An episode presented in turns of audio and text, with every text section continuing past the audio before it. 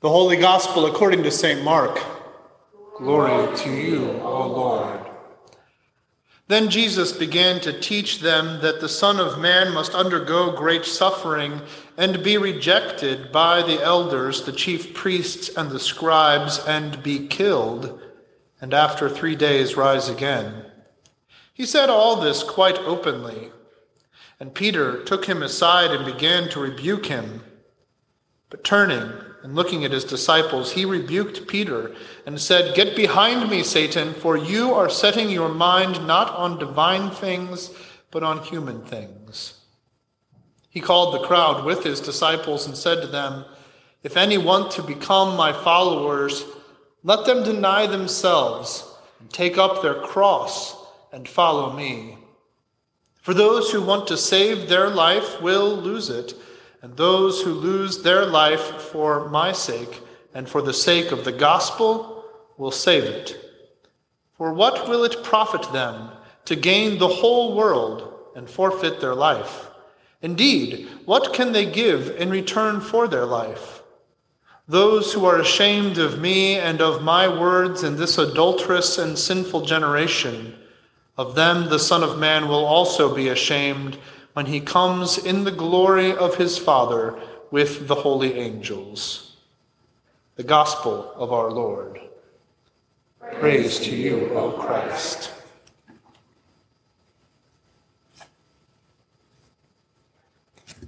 Grace and peace to you from God our Father and from our Lord and Savior Jesus Christ.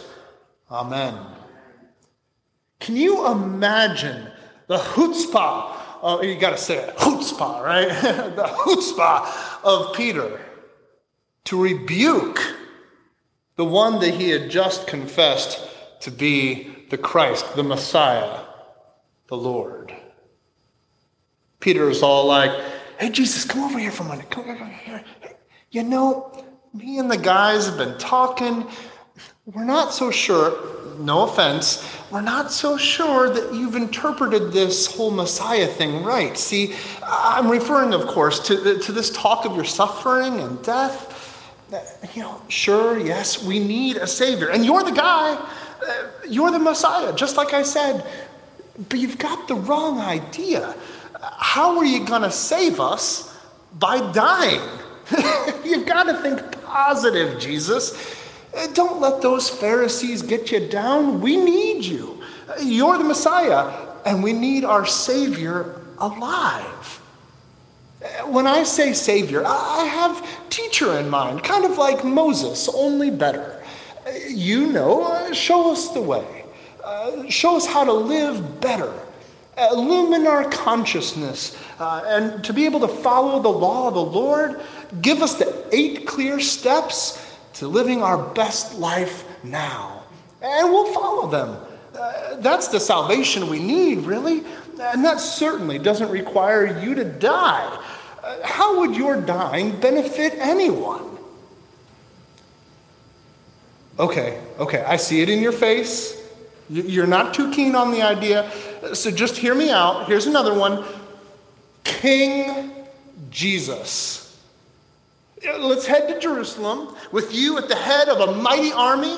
We'll set you up on a donkey, just like David, your ancestor, right? You know, we'll rock it old school. We'll, we'll put down palms strewn along the path. We'll take the shirts off our back. We'll sing your praises. And, you know, by the end of, let's say, a week, you'll have kicked out the Romans and you'll be crowned king. Oh, just imagine. Now, that's the kind of Savior we need. Save us from our oppressors. Uh, and once you have some real estate there in Jerusalem, you can really begin to reign. But the key to all this, Jesus, is you've got to stay alive.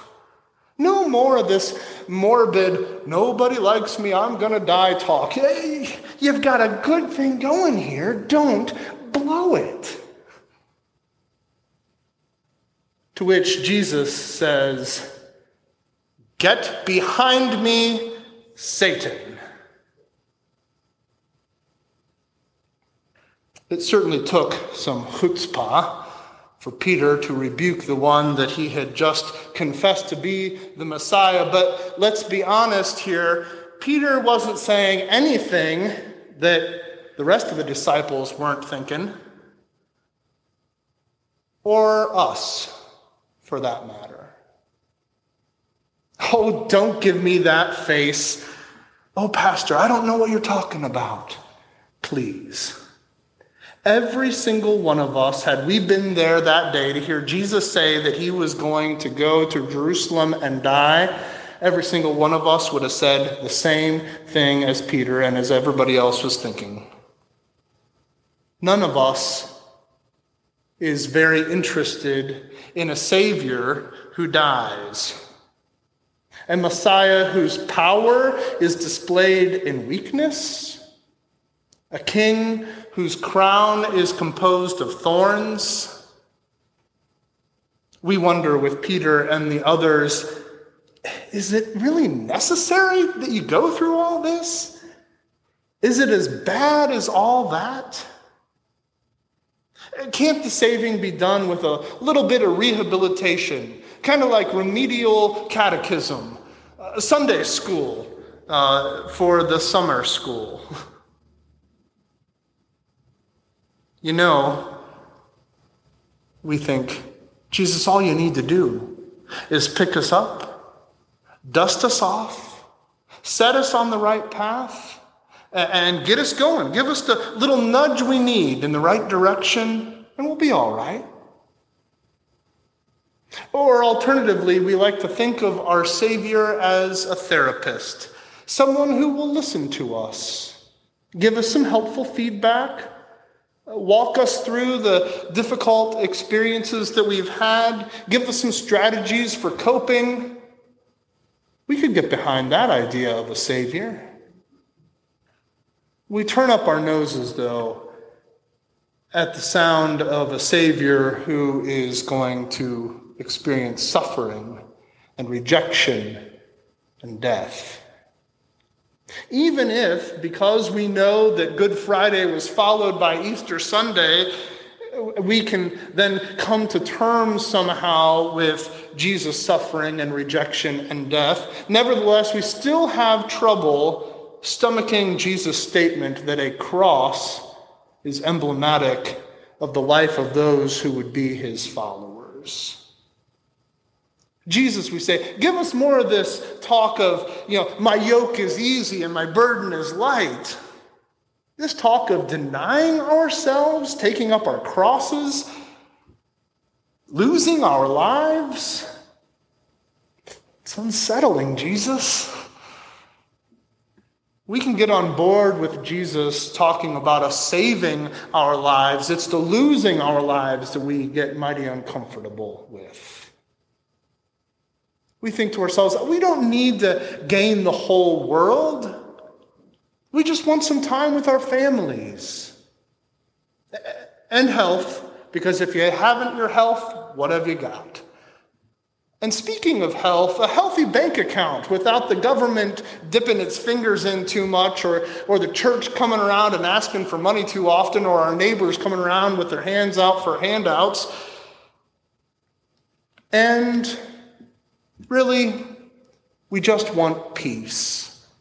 To be left alone with, uh, to do as we wish, and to be thought of well by all.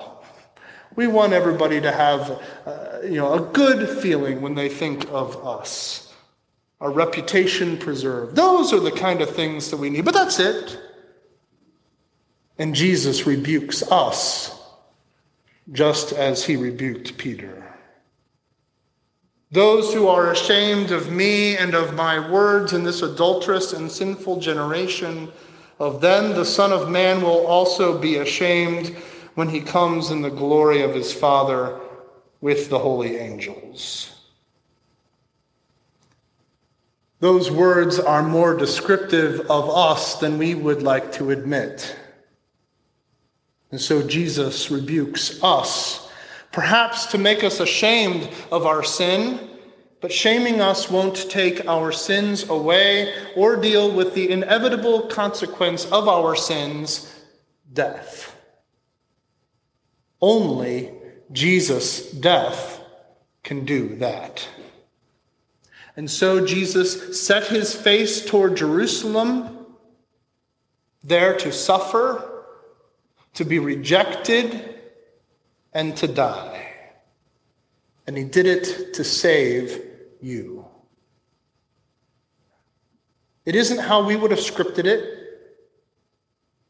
We'd have, like the disciples, objected until the last possible moment and then fled in fear. But thanks be to God, Jesus wasn't going to be deterred by the rebuking of his disciples or anything that they put into his way, nor by the wiles of the devil who would deter him. So, yes, Jesus is a great teacher who teaches you how to deny yourself, who teaches you how to deal with suffering that comes your way, and who teaches you to abandon all of your efforts at self help and your illusion of being able to save yourself. And yes, kind of like a therapist, Jesus is present always to listen to us, to hear our cries, and to help, but not with strategies and tools. No, rather with his precious blood shed for you for the forgiveness of your sins. Yes, Jesus is the Messiah, the Savior. He died for your sins, and nothing less than his death would have accomplished your salvation. But what's more, nothing less than your death can make you able to follow him. That's what Jesus is talking about when he says, Take up your cross, your death. But lest that seem too daunting, he's accomplished that for you too in holy baptism, where you were buried with Christ into a death like his. As St. Paul says in Romans chapter 6, if we have died with Christ, speaking of holy baptism, we believe that we will also live with him. So you also must consider yourselves dead to sin and alive to God in Christ Jesus. Therefore, do not let sin exercise dominion in your mortal bodies to make you obey their passions. No longer present your members as to sin as instruments of wickedness, but present yourselves to God as those who have been brought from death to life, and present your members to God as instruments of righteousness. In holy baptism, you were brought from death to life. Your old sinner nature died and was buried with Christ in the waters of baptism, and by his word, you were declared to be a child of God, and you were raised up out of those waters from death to life. And now St. Paul says, Consider yourselves now dead to sin and alive to righteousness. He says, Present your members to God as instruments of righteousness instruments of righteousness. In the hands of a surgeon, a knife can save a life. In the hands of an artist, a paintbrush can create a picture that opens up whole new ways of understanding the world for those who view it. In the hands of a brick mason, a trowel can spread the mortar that will build a wall to provide a house for his neighbors.